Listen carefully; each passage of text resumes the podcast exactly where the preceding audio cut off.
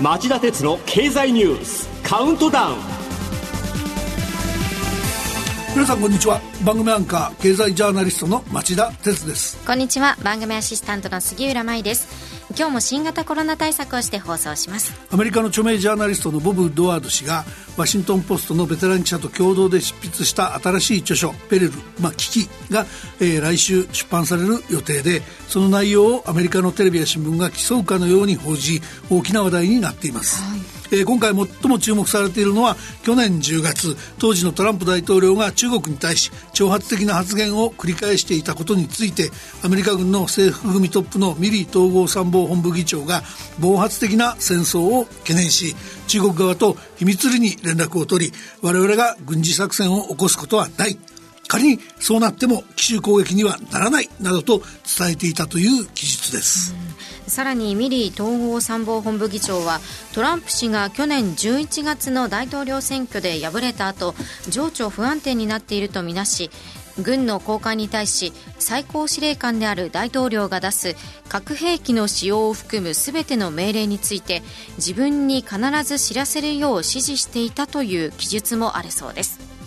トランプ前大統領がテレビのインタビューに応じ事実なら反逆罪に問われるべきだと述べたのに対しバイデン大統領が水曜日ミリー氏に大きな信頼を寄せていると擁護する発言をし騒動にピリオドを打つ形となりました、えー、ドワード氏は 密かに異例の大統領参戦を目指していた、えー、ニクソン大統領が関与した、えー、民主党本部ウォーターゲートへの侵入事件の内幕をめぐる調査報道で知られる人物でその後も今回のようにアメリカの政権の内幕をえぐり出すノンフィクションを数多く執筆してきました。この番組ではウッドワード氏のようにアメリカの権力の内幕はなかなか報じられませんが日本で起きていることは内幕も含めてしっかり皆さんにお伝えしていきたいと思っています。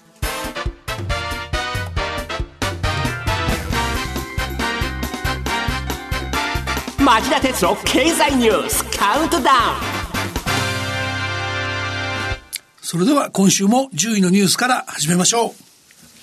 日本時間の昨日、スペース X 社が民間人だけの宇宙船を打ち上げ、アメリカテスラのイーロン・マスク CEO が率いるスペース X は4人の民間人だけが乗る宇宙船クルードラゴンを打ち上げました。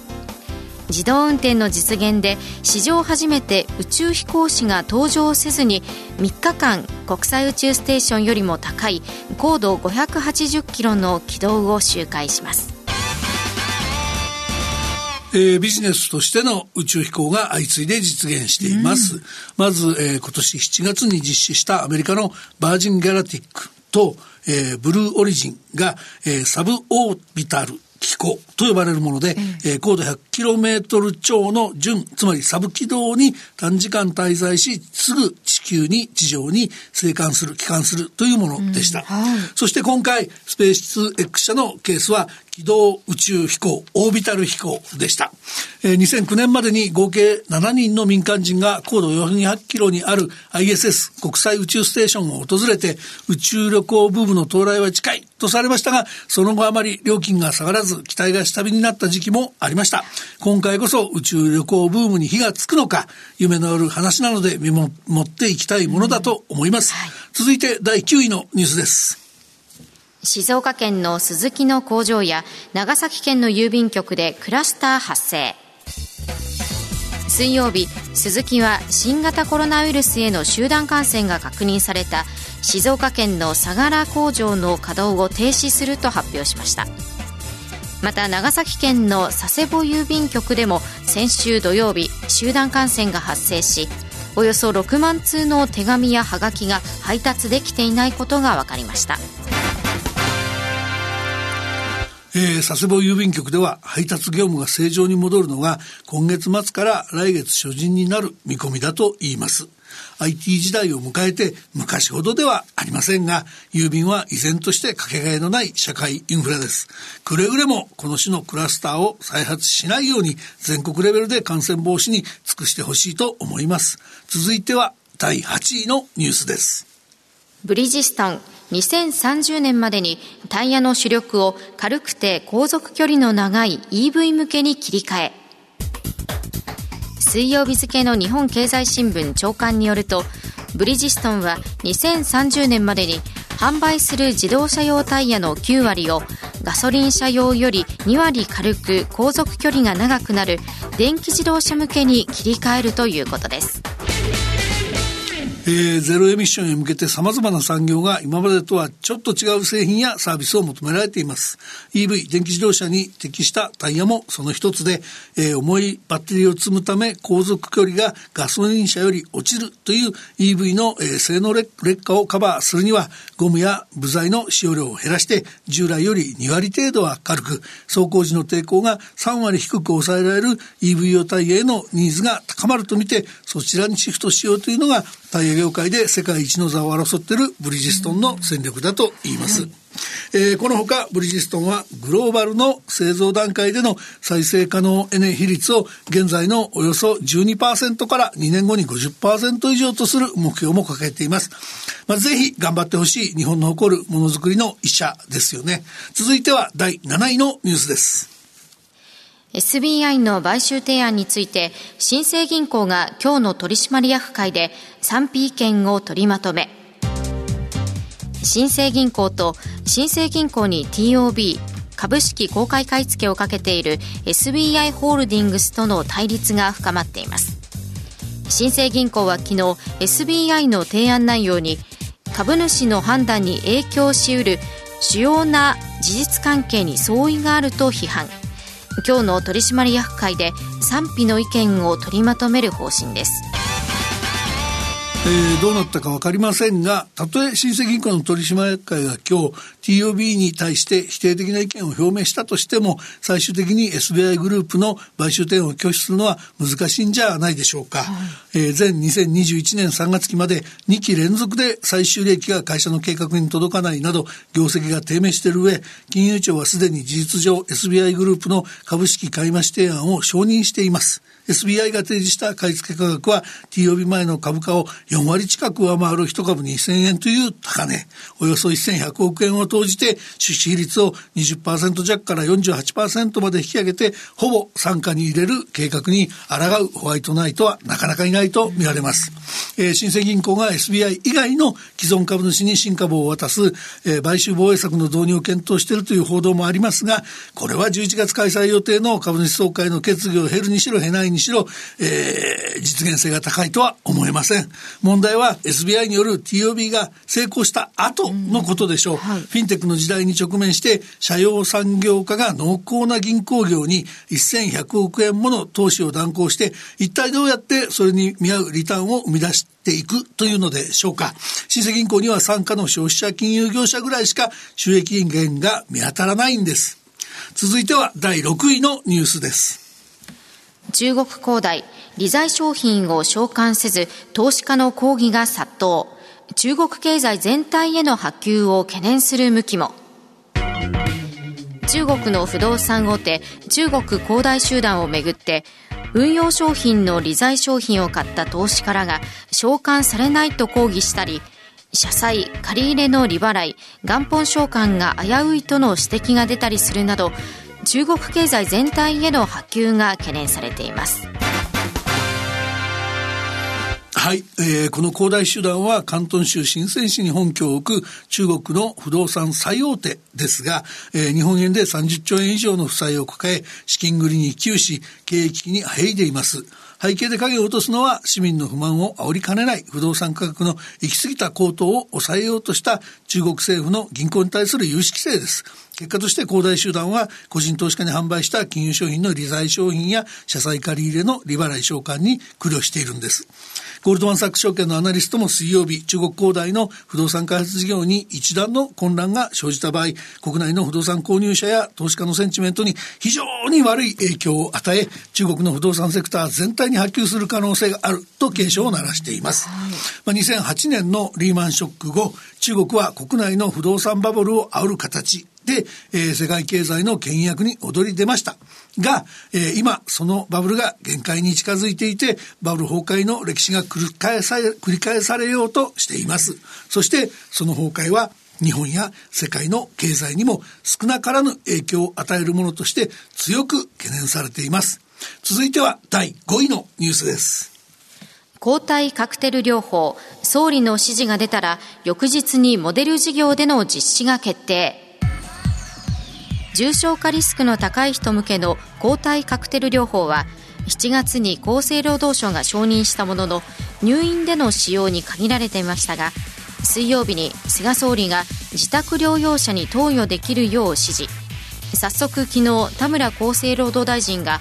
来週からモデル事業として進めたいなどとして実施が決定しました。えー、東京都では今回の第5波で先月以降自宅療養していて亡くなった人が昨日までに実に45人に達しています。政府はなんでもっと早く動かないのか。僕はこういうのを行政の怠慢だと思います。この総理もこの内閣も早期退陣は当然のことですよね。続いては第4位のニュースです。昨夜、中国が TPP 環太平洋パートナーシップ協定への加盟を正式申請。中国政府は昨夜、日本など11カ国が参加する TPP 環太平洋パートナーシップ協定への加入を正式に申請したと発表しましたトランプ前政権時代にアメリカが離脱していることを受けて中国は TPP に加盟することでアジア太平洋地域での影響力を高める狙いがあるとみられます。ただ中国が加盟基準を満たすことは容易ではなく紆余曲折も予想されます。えー、TPP の発行は2018年12月30日。現在日本のほか、オーストラリアやカナダなど、カナダ、アジア太平洋地域の11カ国が加盟している経済連携協定です。はい、2018年時点で世界全体の GDP 国内総生産の13%、貿易額の15%、人口5億人をカバーしています。日本を例にとると輸入する農業品や工業品のうち、えー、品目数ベースでおよそ95%、輸出品では100%近くで、えー、関税が即時もしくは段階的に撤廃される高いレベルの自由貿易協定なんです。アメリカはオバマ政権時代の2015年10月に加盟に、えー、大筋合意しましたが、2017年1月、二国間交渉を重視するトランプ前政権が離脱を表明。バイデン政権になってもアメリカの復帰は実現していません。協定発行後の新規加盟では EU 欧州連合を離脱したイギリスが今年2月に加盟申請を行い、参加国との交渉が始まっています。今回申請した中国の他に韓国も参加の意欲を示しています。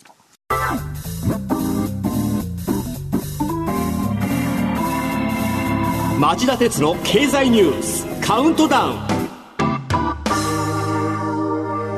はい、えー、では3位のニュースです。中国を睨んでアメリカ、イギリス、オーストラリアが新たな安保の枠組みオーカスを創設。水曜日アメリカ、イギリス、オーストラリアはインド太平洋の安定に向けた新たな安全保障協力の枠組みオーカスの設置で合意したと発表しました。次期潜水艦の開発と配備を目指すオーストラリアに対しアメリカとイギリスが原子力潜水艦の技術提供で合意しています。えー、オーストラリアはもともとフランスの協力を得て通常型潜水艦を10隻以上配備する計画を持っていました、えー、核兵器を保有していない国に源泉が配備されるのは極めて異例でバイデン政権はオーストラリアに核兵器技術が移転されることはないと強調しています。しかし中国外務省は昨日の定例記者会見で猛反発。核不拡散の国際的な協力を損なうなどと批判しましたとはいえ、アメリカ国防総省によると、中国は源泉10隻を含めて、えー、合計56隻の潜水艦を保有しており、えー、これが2020年代中に65から70隻になると見られています。一方、アメリカが太平洋地域に展開しているのは合計10隻。海上自衛隊の運用数も今年度末に22隻体制となる予定で、まあ半分ぐらいにしかならないんです。こうした、えー、中国の軍拡が国際的緊張を高めていることは見逃せませんよね。続いては第2位のニュースです。北朝鮮と韓国が新型ミサイルの発射実験合戦。国連は昨日午前に安保理を開催も声明を出せず。北朝鮮は土日に新型巡航ミサイルをさらに水曜日には短距離弾道ミサイル2発を発射しました朝鮮中央通信によるとこの弾道ミサイルの発射訓練は新設の鉄道機動ミサイル連隊によるもので奇襲能力を高めようとしている模様です。一方韓国も水曜日潜水艦発射弾道ミサイルを発射しました。えー、両国の新型ミサイルの発射実験の応酬が象徴しているのはこのところの東アジア地域での軍拡競争のエスカレートです、はい、そこで今夜11時からの町田鉄の経済リポート深掘りは中国や北朝鮮の安全保障問題にも詳しい日本経済研究センターの伊集院敦首席研究員をゲストに迎え防衛白書を読む膨らむ防衛費と地域支援と題して町田さんがインタビューします。はい、えー、では本日のカウントダウン第1位のニュースです。自民党総裁選が今日告示。昨日立候補を表明した野田氏を加え4人の争いに。今日告示された自民党総裁選は昨日の野田聖子幹事長代行の出馬表明で4人で争う構図となりました。すでに出馬を表明している岸田文雄前政調会長。高市早苗前総務大臣。河野太郎規制改革担当大臣の見込んでいた得票が分散し1回目の投票で誰も過半数を得られないとの見方も出ています。今回の自民党総裁選は事実上菅総理に代わる次の日本の総理を決める選挙です、はい、我々一般の日本国民には選挙権はありませんが自民党の中で何が起きているのか告示直前の野田氏の滑り込み立候補の背景に何があり選挙の行方をどう左右する可能性があるのか、まあ、この後夕方5時35分からの町田鉄の経済ニュース深掘りでじっくり検証したいと思います。以上町田さんが選んだニュースをカウントダウンで紹介しました。さて今週の放送後期はお休みですこの後5時35分からの町田鉄の経済ニュース深掘り。今1位のニュースでご紹介した通り野田氏の立候補で何が変わるのか。結果を大きく左右しかねない。河野氏が踏んだ虎の尾とはと題して自民党総裁選の最新情報を町田さんに深掘ってもらいます。それではさよなら。